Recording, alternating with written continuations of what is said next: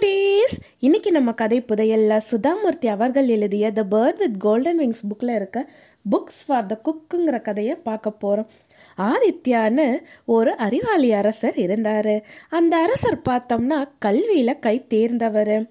படித்த அறிஞர்களுக்கெல்லாம் ஒரு தனி இடத்த கொடுக்கணும்னு நினச்சாரு. ரொம்பவும் அவங்கள மதித்தார் தன்னோட ராஜ்யத்தில் மூளை முடுக்கில் இருக்கிற படி கற்க ஆர்வம் இருக்கிறவங்கள வல்லுநர்களை அறிஞர்களுக்கெல்லாம் நிறைய பண உதவி கொடுத்தாரு.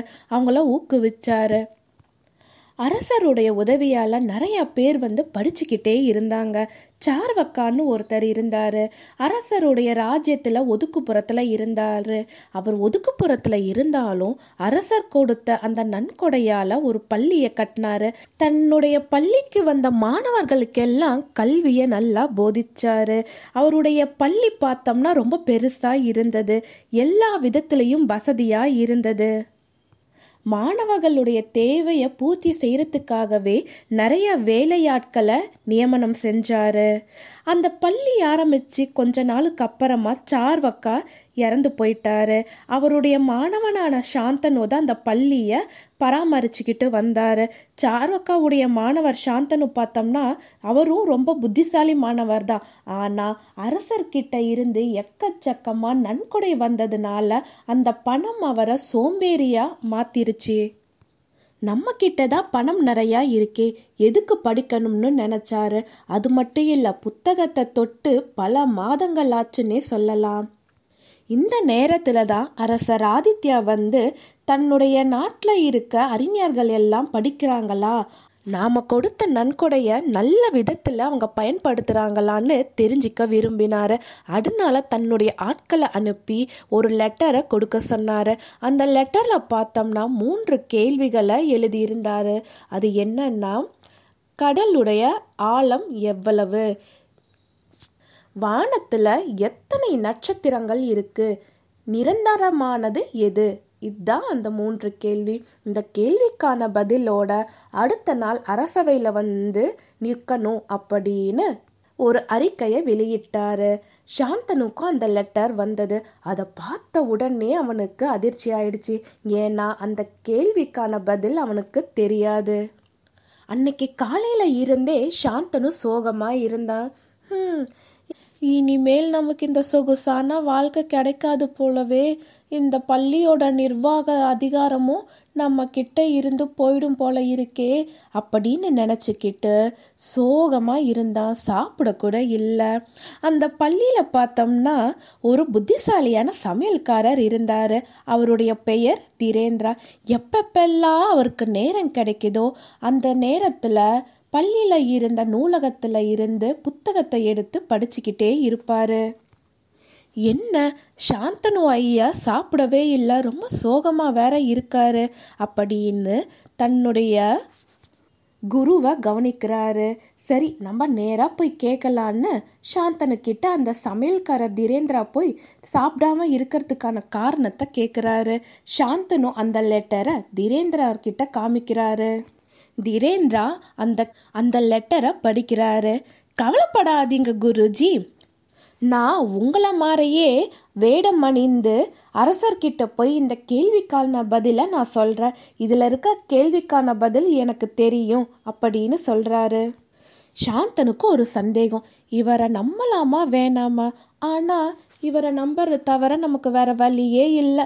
நடக்கிறது நடக்கட்டும். சரிப்பா நீயே போய் அரசர்கிட்ட கேள்விக்கான பதிலை சொல்லு. என்ன மாதிரியே வேடம் அணிஞ்சிக்கோ அப்படின்னு சொல்கிறாரு திரேந்திராவும் சாந்தனம் மாறி ஒரு குரு வேடம் அணிந்துக்கிட்டு அரசர்கிட்ட போகிறாரு உடனே அரசர் வராரு. என்னப்பா கேள்விக்கான பதிலெல்லாம் தெரியுமா? எங்க சொல்லு? அப்படின்னு கேட்குறாரு அரசே அப்படின்னு. குரு வேடம்ல இருந்த திரேந்திரா வணங்குறாரு. அரசே நீங்க கேட்ட முதல் கேள்விக்கான விடையை நான் சொல்றேன். என்ன கேள்வி கேட்டீங்க? கடலுடைய ஆழத்தை கேட்டீங்க. அரசே ஒரு கல்லை தூக்கி கடலுக்குள்ளார போட்டோம்னா எந்த ஆழத்தில் அது போகுமோ அவ்வளோ ஆழந்தான் கடலோடது அப்படின்னு சொல்கிறாரு ரெண்டாவது கேள்வி என்ன கேட்டீங்க? வானத்தில் எவ்வளவு நட்சத்திரங்கள் இருக்குன்னு கேட்டீங்க.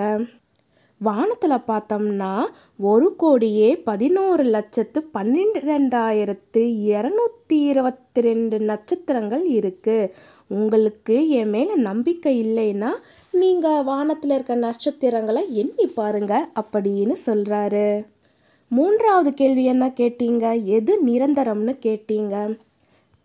உண்மைதான் என்னைக்குமே நிரந்தரமானது. காலங்கள் மாறினாலும் உண்மை என்னைக்குமே மாறாது. யாராலையுமே உண்மையை அவ்வளவு எளிதாக சொல்ல முடியாது. ஒருத்தர் உண்மையை சொல்கிறாங்கன்னா கண்டிப்பாக அவருக்கு ஒரு தனி தைரியம் வேணும். அது கேட்கறதுக்கும் தைரியம் வேணும். என்னை பொறுத்த வரைக்கும் நிரந்தரமானதும் பார்த்தோம்னா உண்மைதான் அப்படின்னு பதில் சொல்றாரு. அரசருக்கு அவர் சொன்ன பதில் எல்லாம் ரொம்ப பிடிச்சி போயிருது. சந்தோஷத்துல திரேந்திரா கிட்ட ஆயிரம் பொற்காசுகளை கொடுக்கறாரு. உடனே திரேந்திரா என்ன தெரியுமா செய்கிறாரு தன்னுடைய வேடத்தை கலைக்கிறாரு. உடனே தன்னுடைய உண்மையான சமையல்கார வேடத்தில் வராரு.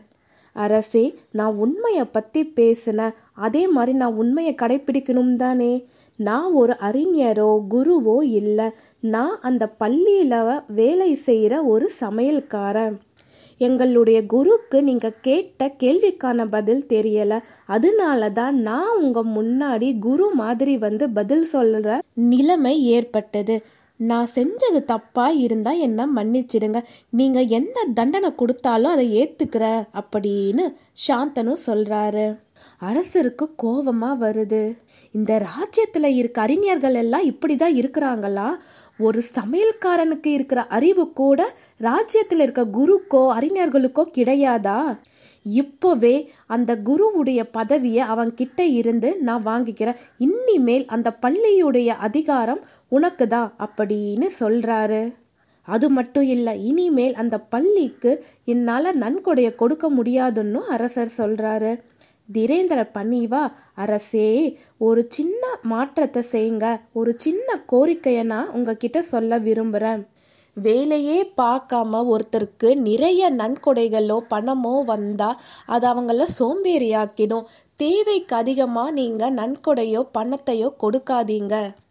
நான் ஒரு சாதாரண சமையல்காரன். எனக்கு குருவா இருக்கிற அளவுக்கு தகுதி இல்லை. ஆனால் கண்டிப்பாக ஒரு நாள் என்னோட கடின உழைப்பாலையும் இந்த கல்வி மேலே இருக்க ஆர்வத்தாலையும் நான் நல்ல அறிஞராக வருவேன். அது வரைக்கும் நான் அந்த பள்ளியில் ஒரு சமையல்காரனாகவே இருக்க விரும்புகிறேன் நீங்கள் சாந்தனு குருவுடைய பதவியை பறிச்சிடாதீங்க. கண்டிப்பாக அவர் மாறுவார். அப்படின்னு சாந்தனுக்கு ஆதரவா திரேந்திராங்கிற சமையல்கார அரசர்கிட்ட பேசுகிறான் அரசருக்கு திரேந்திரனுடைய கோரிக்கை பிடிச்சிருந்தது. நியாயமாகவும் பட்டது. அந்த கோரிக்கையை ஏத்துக்கிட்டாரு. சாந்தனுவை மன்னிச்சு அந்த பள்ளிக்கு தேவைக்கு அதிகமான நன்கொடையையும் பணத்தையும் கொடுக்கறத நிறுத்திட்டாரு. தேவைக்கான பணத்தை மட்டும்தான் கொடுத்தாரு. சாந்தனுவும் தன்னுடைய தவற உணர்ந்து ஒரு நல்ல குருவா தன்னுடைய மாணவர்களுக்கு கல்வியை போதிச்சுட்டு வந்தாரு. திரேந்திரனும் தனக்கு நேரம் கிடைக்கும் போதெல்லாம் புத்தகத்தை படித்து படித்து ஒரு நல்ல அறிஞராக ஆனார். இந்த கதை உங்களுக்கு பிடிச்சிருந்ததா குட்டீஸ்? பாய்